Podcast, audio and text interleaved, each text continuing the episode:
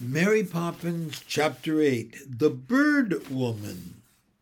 Perhaps she won't be there, said Michael. Yes, she will, said Jane.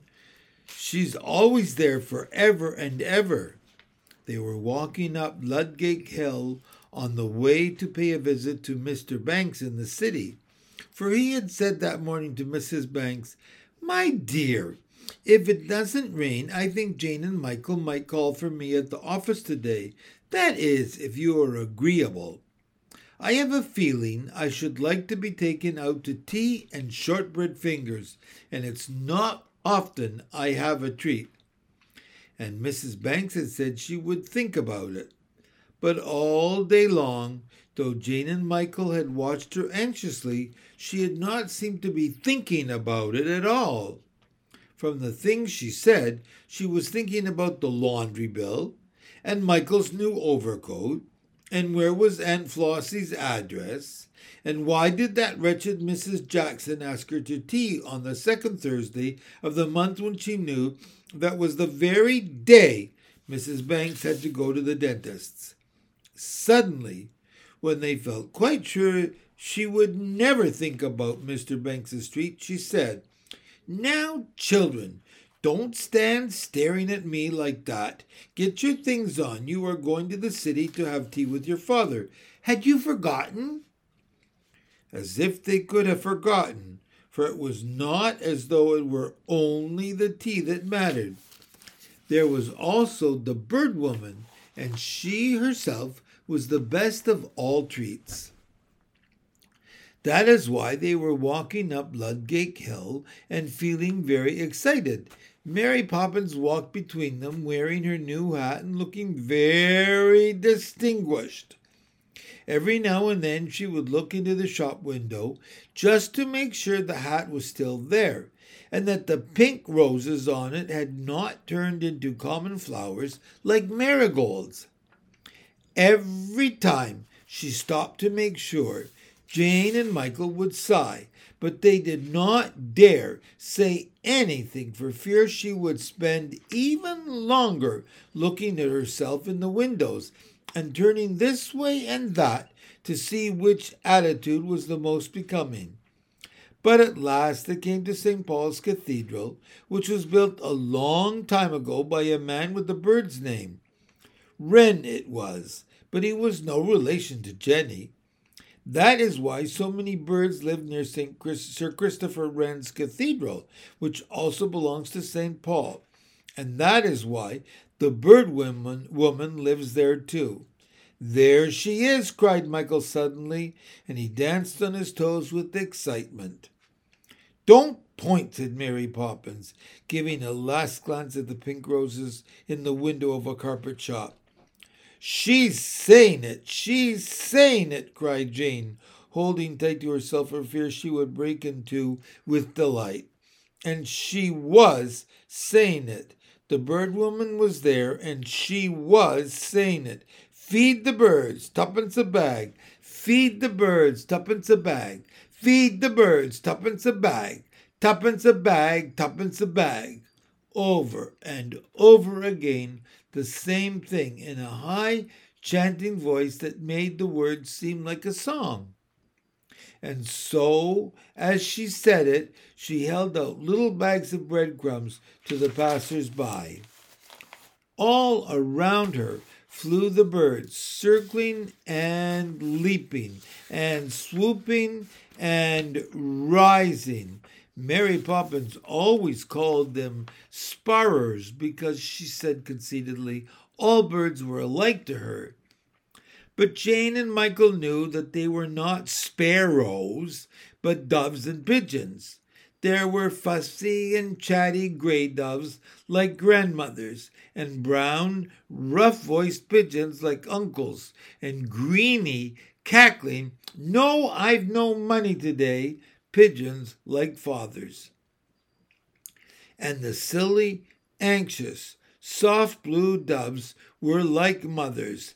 That's what Jane and Michael thought, anyway.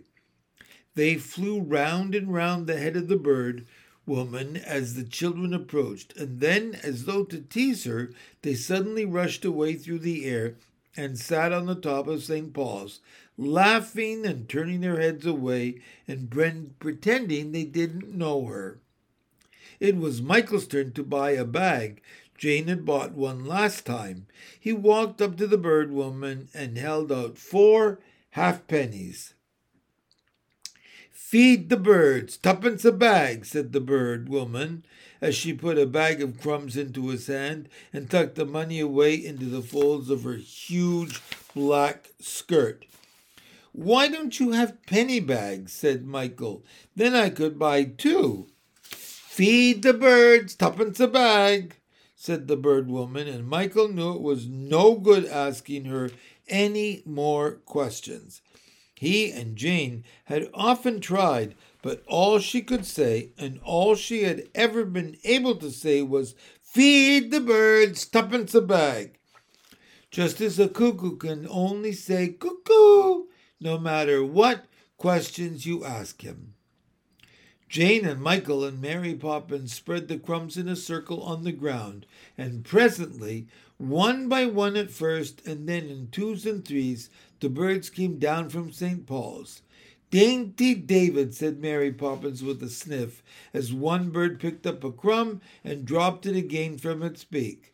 But the other birds swarmed upon the food, pushing and scrambling and shouting. At last there wasn't a crumb left, for it is not really polite for a pigeon or a dove to leave anything on the plate. When they were quite certain that the meal was finished, the birds rose with one grand, fluttering movement and flew round the bird woman's head copying in their own language the words she said. One of them sat on her hat and pretended he was a decoration for the crown, and another of them mistook Mary Poppins' new hat for a rose garden and pecked off a flower. You spare cried Mary Poppins and shook her umbrella at him. The pigeon, very offended, flew back to the bird woman and, to pay out Mary Poppins, stuck the rose to the ribbon in the bird woman's hat. You ought to be in a pie. That's where you ought to be, said Mary Poppins to him very angrily. Then she called to Jane and Michael. Time to go, she said, and flung a parting glance of fury at the pigeon. But he only laughed and flicked his tail and turned his back on her. Goodbye, said Michael to the bird woman. Feed the birds, she replied, smiling. Goodbye, said Jane. Tuppence a bag, said the bird woman, and waved her hand. They left her then, walking one on either side of Mary Poppins. What happens when everybody goes away, like us? said Michael to Jane. He knew quite well what happened, but it was the proper thing to ask Jane because the story was really hers. So Jane told him, and he added the bits she had forgotten. At night, when everybody goes to bed, began Jane. And the stars come out, added Michael. Yes, and even if they don't, all the birds come down from the top of St. Paul's and run very carefully all over the ground just to see there are no crumbs left, and to tidy it up for the morning. And when they have done that, you've forgotten the bath. Oh, yes. They bath themselves and comb their wings with their claws. And when they have done that, they fly three times round the head of the bird woman, and then they settle.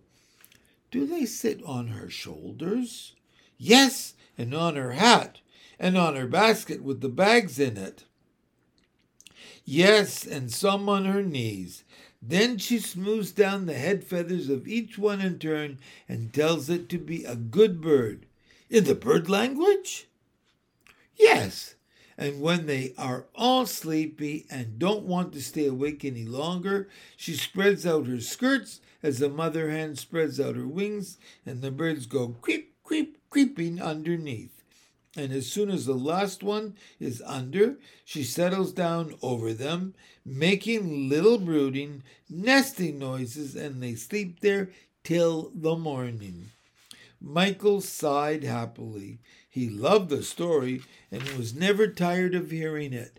And it's all quite true, isn't it? he said, just as he always did. No, said Mary Poppins, who always said no. Yes, said Jane, who always said knew everything.